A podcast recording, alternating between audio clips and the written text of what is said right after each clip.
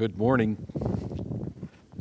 Uh, I've already had conversation with more than one person who said they were a little cloudy headed today and that there would be others. They were predicting clouds today inside because yesterday was a big day here at Central Christian Church and uh, a lot of people through our building, around our parking lot, a lot of work done. You wouldn't know it now that the dust has settled. Um, but I am praying, and I ask you to continue to pray that the seeds that were planted yesterday will take root and will do good. And as a result, people will show up. I wish that I had time to acknowledge all the work that was accomplished yesterday, the things that were done, and, and name names. But as soon as I start doing that, I leave someone out. So I'm not going to start. Uh, but just thank the Lord for what was accomplished. It was a great thing. You can say amen to that. Uh, if you were part of it, thank you. And uh, let's continue to pray that that's going to take off. This is today number three installment in a series that we started up about reaching the next generation. Our Thrive plan for the next three years has those three specific ways we're going to reach. One is that we're going to be reaching for Jesus, to grow up ourselves. That's about discipleship. We're going to be reaching for the lost, for people who are outside of the body of Christ. And specifically, the third one is we're going to reach for the next generation. Those who are coming into the role that the older generation will one day be leaving vacant and it needs to be filled. And so remember this morning, you are of a generation. You are one of five generations. We're living in this time when five generations live together because people are living longer. They're not being born younger, they're living longer, all right? So you fit into that. And you have all of the joys and challenges of those generations living together. How's that working for you? Well, sometimes it's a lot of fun, isn't it? And sometimes it's not what we would call fun, uh, but it's where we're at. And so we've got to learn to do it well. I heard the story of a 12 year old boy who was having his very first visit with the orthodontist. And you know how they have you fill out that initial paperwork to get to know you? He wanted to make a good impression on the doctor. So, on the question that said, What are your hobbies? he wrote this in video games, soccer, bike riding, and flossing. Which just reminded me that we start pretty early in life to care about the impression that we make on other people, don't we? To the point where we sometimes stoop to claiming to be something that we're not. And there is a word for that kind of deceit. It's called hypocrisy. We know about that. You ever played the board game Sorry? Uh, that back in the day of board games, it existed, and it was one of the early ones. Sorry. Remember, sorry, you would move your piece around the game board trying to reach the end before those that you're playing against. And if you landed on the space where someone already was, you got to send them back. You sent them back to the beginning. And the rules say that when you do that, you're supposed to say, sorry. Yeah, right. Sorry. Well, no, you're not sorry. You're trying to beat them. And you're not uh, meaning it if you say sorry. There it is, sorry, the ultimate game of hypocrisy. There is a town hall that stands near London, England. It was built in the 1600s. Windsor Town Hall. By, it was built by Sir Christopher Wren. At the time, he was noted to be one of England's greatest architects. And this included a, a, huge vaulted ceiling held up by pillars around the building. And after the city fathers came to see the finished building, they looked at it and had concerns that the great big ceiling couldn't possibly stand on its own. And they told Sir Wren he needed to add more pillars for support. Well, here is the greatest architect of his day. He knew that it had adequate support. He was insulted by them telling him to add these pillars, so he added four more pillars that went right up to the ceiling, but that didn't quite reach it. It's an illusion. And to this day, you can visit that building, and there is a gap above these four pillars that appear to be doing something, but they're really not doing anything. They just look like they are. He kind of got even with them. Even buildings can be hypocritical. Isn't that interesting? One of the characteristics that I've often heard that's desired by the next generation is that they would like to see authenticity. I hear that word a lot authenticity. I want people to be authentic, at least in some places, that's true. It doesn't make any sense to me that people listen to and celebrate the people in our culture whose whole life is about acting like being something that they are not. We call them actors. Ancient actors, by the way, were called hypocrites in Greek. That's where we get the word hypocrite from. It was the word that was used for actors.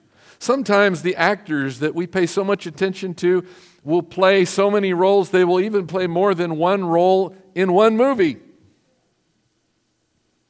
actors, hypocrites, if you will. Down deep, people realize there's a level of hypocrisy all around us, and we get to the point where we just tend to live with it. But the church, have you noticed, is one group of people where that doesn't get allowed. We've been held to a higher standard. The church is full of hypocrites and therefore bad. I never liked that idea. I never liked the idea that everyone else would look in at the church and say, you should have a higher standard. But you know what? We should uphold a higher standard, shouldn't we? We should. Jesus condemned hypocrisy, thoroughly condemned hypocrisy.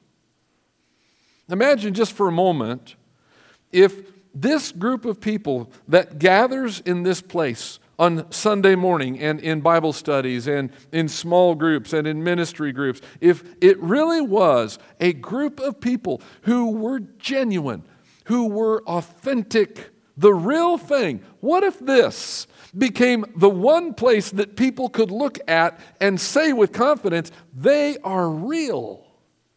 Wouldn't that be a great thing?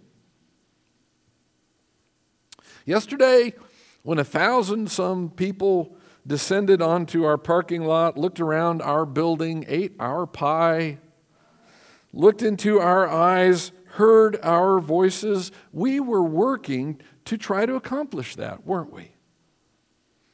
One of the guys driving off yesterday said to me, This is my favorite car show of all. I heard that again this morning in a text. Many others, as they were leaving, said to me, Thanks, I'll be back next year. Now, why did they say that? Because our pie here is better than pie anywhere else? Because they've never seen a better collection of cars in one place? Because some other reason? I'm going to lean towards this. I'm going to lean towards this thought that those people who came here yesterday saw a bunch of people in outrageous orange and yellow t shirts all working together, working hard to let them know that we are sincerely interested in them and care about them. And, folks, if we got that across yesterday, that sincerity can go a long way. I looked all, all over this past week trying to find a story that I had used years ago I remember hearing it, reading it for the first time, and a lot of the details of it, but for the life of me, I could not put my hands on it. So I'm going to recall it to the best of my memory to you this morning, but I've got to admit I lost my original source on this true story. It's a story of a mission trip that was made by a group down into some country in South America. And this group was there for the purpose of preaching and teaching, and they obtained an invitation to a prison there in South America. This prison is quite different from the U.S. prisons. It's an open air prison, kind of a, a camp setting. And basically, the guys are there without cells. They operate as a kind of a gang inside of the prison. They depend on their own family members on the outside for food. So it's quite different from our prisons. Well, this small short term mission team got the opportunity to go to this prison, and needless to say, that was kind of intimidating. It's already in a foreign country. How would you like to walk into a prison like that? Uh, to teach and preach the gospel. And they were already being looked at with very skeptical eyes as they came in to meet these guys. Well, the, the guy who was kind of the head prisoner, if you will, like the gang leader of that whole situation, had the leader of the mission team come and sit down with him. He said, We're going to eat together. So this guy from the United States sits down, and this guy who's a prisoner shoves in front of him a bowl of what he described as green stuff and produced from his back pocket a dirty spoon and handed it to him. And then just kind of sat back and looked at him. Now, imagine yourself being this guy for a moment. It's already a difficult situation. And he's looking at that spoon and he's looking at this green stuff and he's thinking about the situation. And so, with a lot of prayer, he says to the Lord, You know, Lord, please don't let this food or these people kill me. And takes a bite of the green stuff and gulps it down. And the moment that he did that, this guy who was watching him stands up and says to all the other prisoners, Hey, these guys are for real. Let's listen to them. The need for the next generation to be convinced that the church is credible, genuine, authentic, sincere, real must not be a new thing. The fact is, the Holy Spirit saw a need to speak about this in the year AD 55 as the Apostle Paul was writing the letter to Corinth that we call 1 Corinthians. Open up your Bibles, if you will, please, to the book that we call 1 Corinthians. It's a letter, and go to chapter 9. Paul is writing this letter to Christians in the city of Corinth. During his second missionary journey, you can read about it in Acts 18. Paul stopped in Corinth, and there he met a man named Aquila and his wife Priscilla. They happened to be skilled at the same trade that Paul was skilled at. They made tents. So the uh, Aquila, Priscilla, and Paul tent manufacturing company worked for a while there in Corinth. Paul stayed with them and worked, making tents. Corinth was an immoral city. It had a reputation that way, and the church there had its share of issues too, as young Christians tried to grow up in a city full of difficult situations. A lot of struggles, a lot of questions. Paul writes 1 Corinthians to address some of those struggles and questions that those Christians had. And among the challenges that surrounded the believers of that area was idol worship idol worship, complete with temples all in that area to Asclepius, Apollo, Athena, Aphrodite, Demeter, and Kore, Palaemon, Sisyphus, as well as some Egyptian deities like Isis and Serapis, all your favorites. And it was really common for the animals that were sacrificed in those temples to those, quote, gods. That meat was then taken out to the marketplace and sold.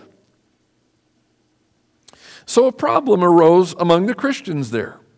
Hey, is it really okay to eat a goat that was sacrificed to Apollo? That's a good question. And so Paul addresses that very question here in 1 Corinthians in chapter 8. And the short version is it's okay. That's the short answer. Apollo is nothing.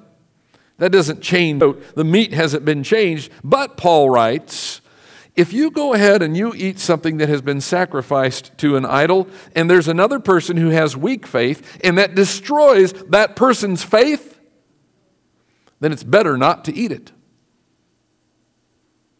You might have a moral right to eat it. It might be morally okay, but exercising that right is less important than another person's soul. Let that soak in. That's chapter 8. And in chapter 9, we're going to camp out today. Paul expands on that whole issue. He talks about the rights that he has as an apostle. But he also talks about the way that he makes the choice not to exercise those rights because it'll give him a better opportunity to help people. He talks about it again in chapter 10. And so that's the context of this chapter that we're looking at today. I'd like to start reading in verse 1. Paul says there, chapter 9, verse 1 Am I not free? Am I not an apostle? Have I not seen Jesus, our Lord? Are you not my workmanship in the Lord? If to others I am not an apostle, at least I am to you, for you are the seal of my apostleship in the Lord. So, right away in these first verses here, Paul is citing his credibility. He has a credible calling. No one can say Paul is not an apostle. He was called by the grace of God to serve as an apostle. In fact, in chapter 15, he points out after all the other apostles were in place, he says, and, and then later, as one untimely born, he appeared to me also. Paul was made an apostle. Sometimes Paul had to remind his readers of his position as an apostle. His words that he wrote and spoke were not just his own. His writing is not just the writing of a man. He was God's spokesman, writing, speaking God's words on his behalf. Think about that, by the way, the next time that you hear somebody trying to wear the title apostle. That's no small thing. Along with Paul's credible calling as an apostle, there were also some certain rights. You ever have a piece of paper that has your name and some other signatures on it, and it says something like, and all the rights and privileges thereunto? Well, look at some of them. Chapter 9, verse 4, here's what he says Do we not have the right to eat and drink? Do we not have the right to take along a believing wife, as do the other apostles and the brothers of the Lord and Cephas? So Paul is saying there's no special dietary restrictions because of being an apostle. He had the right, in fact, to be married. He had the right to have a wife traveling along with him in his mission work, just like the other apostles, he said, including Peter. In verse 6, he's asking more rhetorical questions. You know what rhetorical questions are, don't you? Think about that. All right. So he's asking some more rhetorical questions, and they're all about another right that he had as an apostle. The right, he says, to make his living off of his ministry work. That was a long standing principle that God had put into place. Skip down to verse 9. It was written for our sake because the plowman should plow in hope and the thresher thresh in hope of sharing in the crop. If we have sown spiritual things among you, is it too much if we reap material things from you? If others share this rightful claim on you, do not we even more? And here's Paul's point as an apostle, Paul had a God given principle he could have called upon. Verse 14, in the same way, the Lord commanded that those who proclaim the gospel should get their living by the gospel.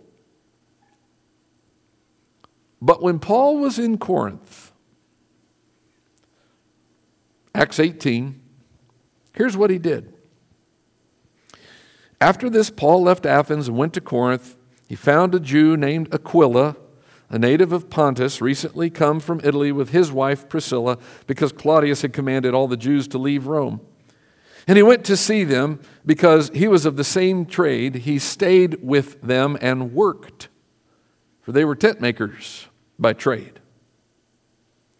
You see, Paul rightfully could have just relied on the church to provide for him, and he instead housed with Aquila and Priscilla and worked as a tradesman making tents, at least for that period. This is what Paul was doing, and he was what's today become, become known as a bivocational minister.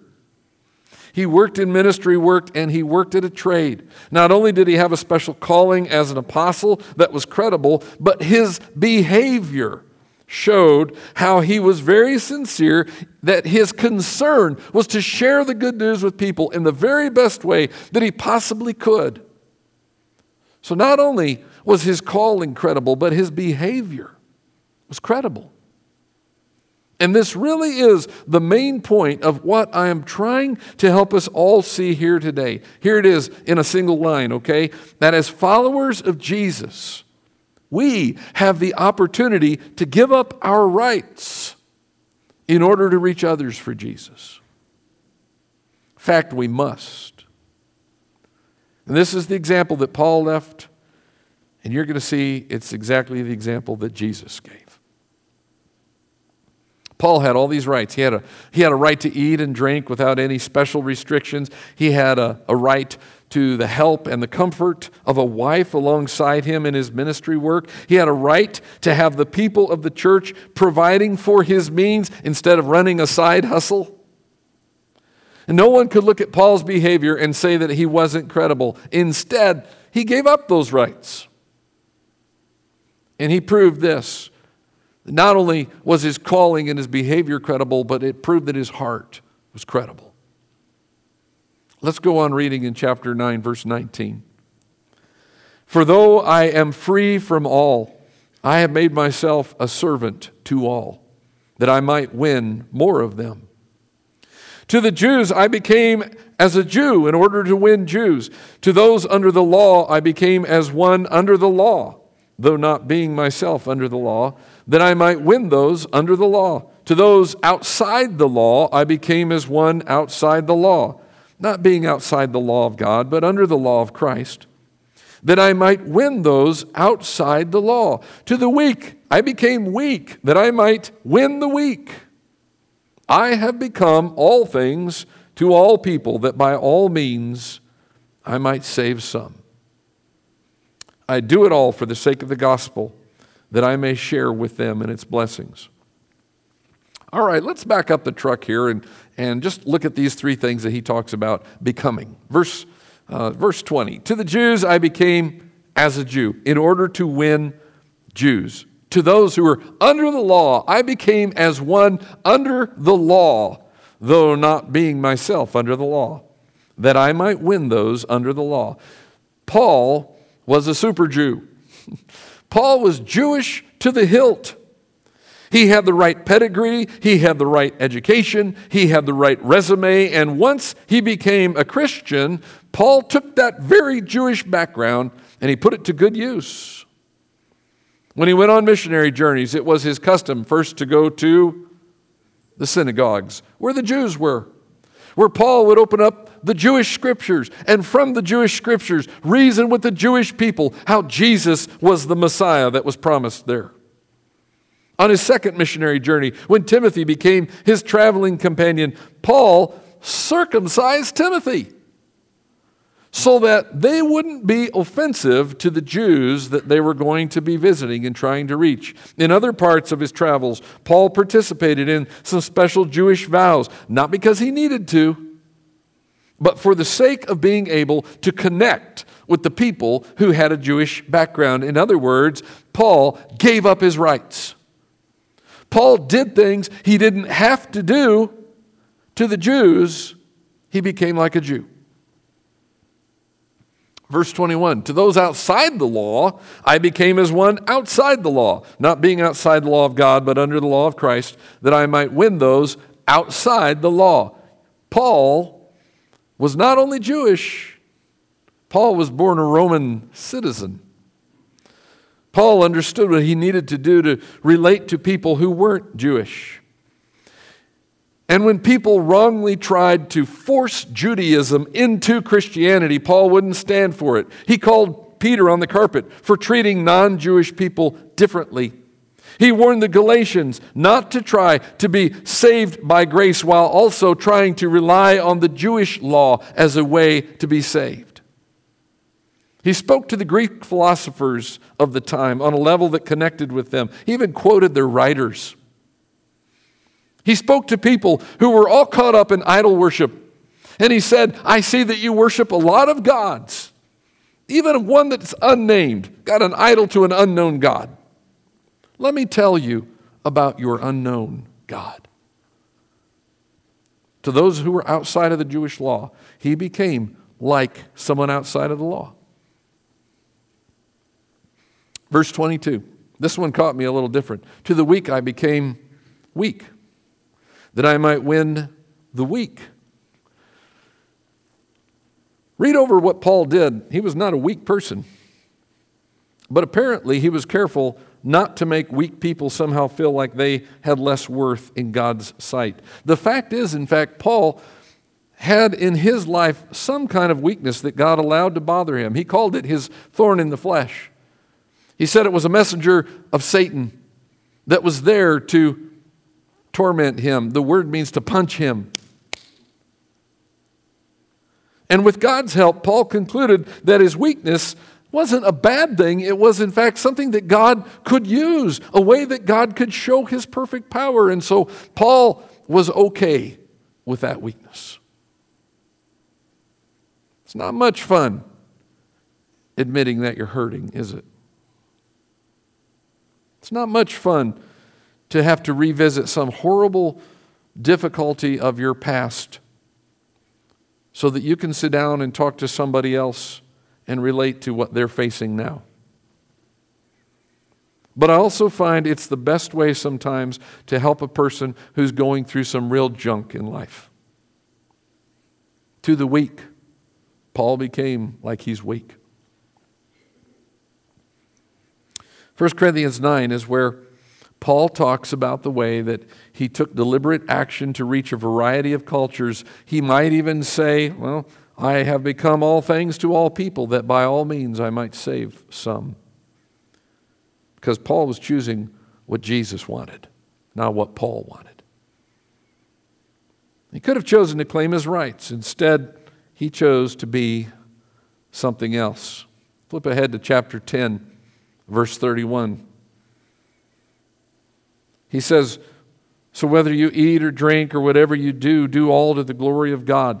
Give no offense to Jews or to Greeks or to the church of God, just as I try to please everyone in everything I do, not seeking my own advantage, but that of many, that they may be saved. Be imitators of me, as I am of Christ. Church, this is pretty contrary to culture, isn't it? Think about this. It may be one of the ways that the differences between generations really stand out right now. Because people all over are pretty hopped up about their rights. I have a right. And it seems like all around me there are people who expect everyone else to make room for however they want to express themselves. And if I don't make room for that, I'm a hater. What are we supposed to do with all of that? Should we really just kowtow to every changed word definition, every new idea that comes up, no matter how false, no matter how harmful it is? What do we do? I'm glad you asked that. Paul's example here is the same as that of Jesus Christ. Give up your rights for the sake of others' good. Not for the sake of their rights, but for the sake of reaching them with the truth of the gospel. Not for the sake of just trying to satisfy everyone's ideas, but for the sake of them knowing the truth. That's where the rubber meets the road. If I really have a concern about reaching the next generation with the message of Jesus, it means I'll give up my rights instead of insisting on them. Doesn't that sound like fun? So, what should Central Christian Church do? I want to suggest two things specifically this morning that we should do as a result of this. That when it comes to us personally, you and me individually, there's a good quote that I've, you've probably heard, and and it's usually attributed to John Wesley, but after digging on it, there's no one can find that John Wesley necessarily said this, all right? That's okay. Turns up in a variety of forms, and it goes something like this Do all the good you can, by all the means you can, in all the ways you can, in all the places you can, at all the times you can, to all the people you can, as long as you ever can or ever you can. That fits on every one of us, doesn't it? Paul's words here are pretty well summed up in that, I think. Reach every person that you possibly can. You individually. Reach every person you possibly can. By the way, don't confuse that with your one person right? We've got a one person that we've named that we're praying for and we're looking for opportunity to share the gospel with them. 72 names up on the wall that we're praying for that one person. Don't confuse that with what I just said. If God puts somebody in your path today, your path tomorrow, be present for that person too. I mean, if some total stranger or somebody you know says to you, Man, I wish there was just something true that I could count on in life, don't look at that person and say, Well, I'm sorry, you're not my one person. I can't tell you about it. Okay? That's not how it works. What have you been unwilling to give up for the sake of sharing Jesus with whoever? What have you been unwilling to let go of? Let it go. Let it go. Here's the second thing as a church family, that we can do. And that is, we should come to grips with the necessity of reaching a younger generation, which means following the example of Paul here. Go ahead, make a list of your credentials, your rights, a list of all of the reasons that your church should be the way that you want for it to be. In fact, you can even hunt around for a different church until you find the one that fits your criteria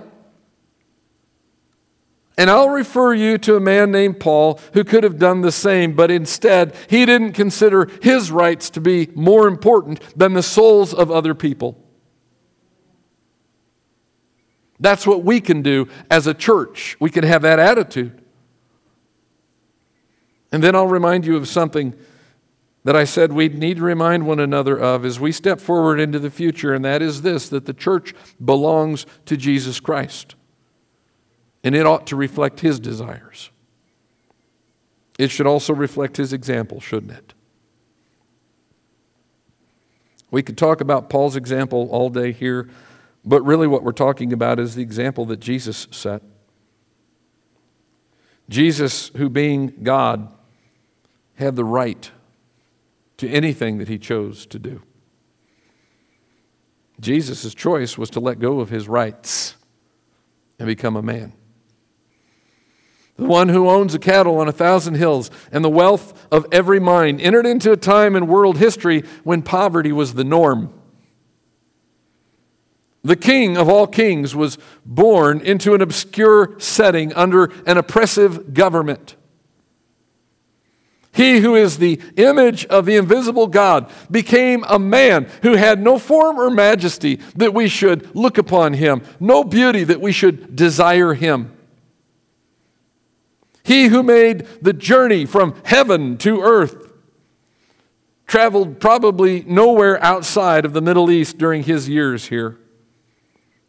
The one through whom and for whom all things are created had to ask a woman with a bad reputation to give him a drink of water at a well outside of the city of Sychar the one who was with God and who was God in the beginning, who spoke creation to existence, became God with us and was bound by that same creation, by the laws of physics, by time, by space, by everything that goes with that. When a mob came to arrest him, he who could have summoned 12 legions of angels to come and fight on his behalf and free him gave it up.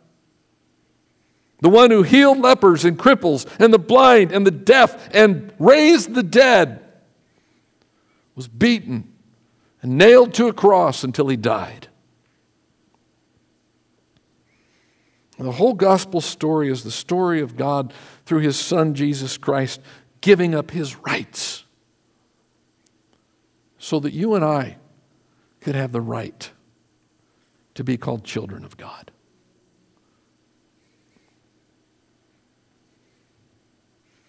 That's the message today. That's what God calls us to be and to do. That's the example that we follow when we follow Jesus Christ. And it might be this morning that you understand that's a right. You don't deserve it, but that God is affording to you that you would like to have. If that's you this morning, then we're inviting you to accept Jesus as Lord of your life. to start your walk of faith with Him and follow Him for the rest of your life into eternity. If you're joining us online this morning and that's what you want to do, we're asking you please to contact us. Uh, get in touch with us right now in the comments on Facebook or write to us by email, contact our office. Get in touch with us and let us share with you from God's Word about how you can become a Christian, what the next steps are to be a follower of Jesus. If you're here in person this morning, need to make that choice, we're ready for you. Our baptistry is ready because Jesus says that you come to Him and acknowledge that He is who He claimed to be. You repent of your old way of life. You're baptized into Him. He gives you a promise that your old self is buried, your sins are forgiven, and His Holy Spirit will come to live inside of you. That can begin here today. What a great day this could be, couldn't it? If there's someone who needs to make that decision that will come. Will you please stand up with me? We're going to pray together. We want this to be the time that you give serious thought to your relationship with the Lord, especially what you will do with His Word that we have just looked at. So let's pray about that and let's make good choices. Father, thank you that you let us be here today. Thank you that we have your Word to place in front of us and to consider.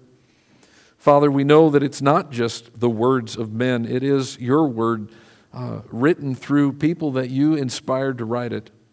And now we're here uh, receiving the blessing of being able to look at it and to consider it. Father, we acknowledge before you that our selfish tendency is to grasp at our rights and to hang on to those things that we don't want to lose. But God, I pray today you'll re impress upon our minds how loosely Jesus hung on to the very most wonderful of rights. How he did not consider equality with God something to be grasped, but emptied himself and took on the form of a servant, being made in the likeness of mankind. Thank you for that perfect Savior, the perfect example. That's how we want to be. So, Father, whatever that means, we need to change about ourselves. Today, we invite you to work on our hearts and make us like Him. It's in Jesus' name that we pray. Amen.